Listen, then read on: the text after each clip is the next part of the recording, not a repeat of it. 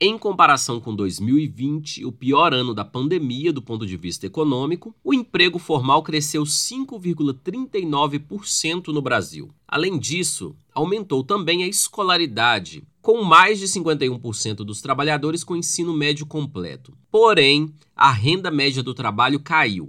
Os dados são da RAIS, a Relação Anual de Informações Sociais, divulgada pelo Ministério do Trabalho e Previdência.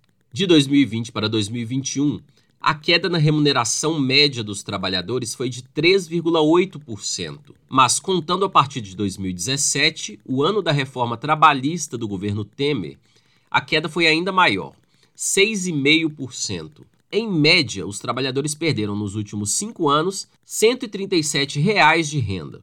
Em entrevista à Rede Brasil Atual, Vitor Pagange, supervisor técnico do DIEESE, o Departamento Intersindical de Estatística e Estudos Socioeconômicos explica que a redução das remunerações ocorre porque os sindicatos perderam força e os trabalhadores estão com menor poder de pressão e negociação. É por isso que, segundo ele, mesmo estando mais escolarizada, a classe trabalhadora recebe salários piores.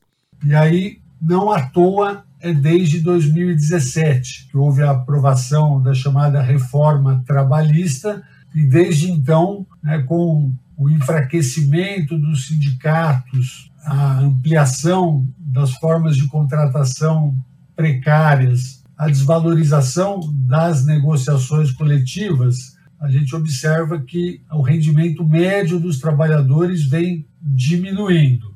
E aí, não à toa, é desde 2017 que houve a aprovação da chamada reforma trabalhista, e desde então, né, com o enfraquecimento dos sindicatos, a ampliação das formas de contratação precárias, a desvalorização das negociações coletivas, a gente observa que o rendimento médio dos trabalhadores vem diminuindo. Outro dado alarmante apontado pela RAIS é que metade dos empregados em 2021 ganhava menos de dois salários mínimos. Por isso, o assessor do Diese afirma que um dos grandes desafios do próximo governo é rever a reforma trabalhista e recuperar o poder de compra do salário mínimo.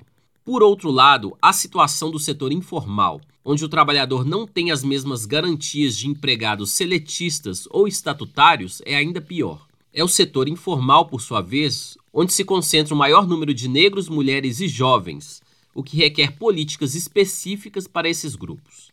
É necessário, né? tanto políticas específicas para a inclusão das mulheres no mercado de trabalho e também a redução das desigualdades eh, salariais que ainda existem e também a inclusão dos jovens, principalmente para fazer a transição né, entre a escola, o ensino médio, o ensino profissionalizante, tecnológico, faculdades, universidades e o mercado de trabalho. A gente verifica que há um aumento da escolaridade do, do trabalhador, porém isso não se reflete né, em melhoria da remuneração e também das oportunidades de emprego.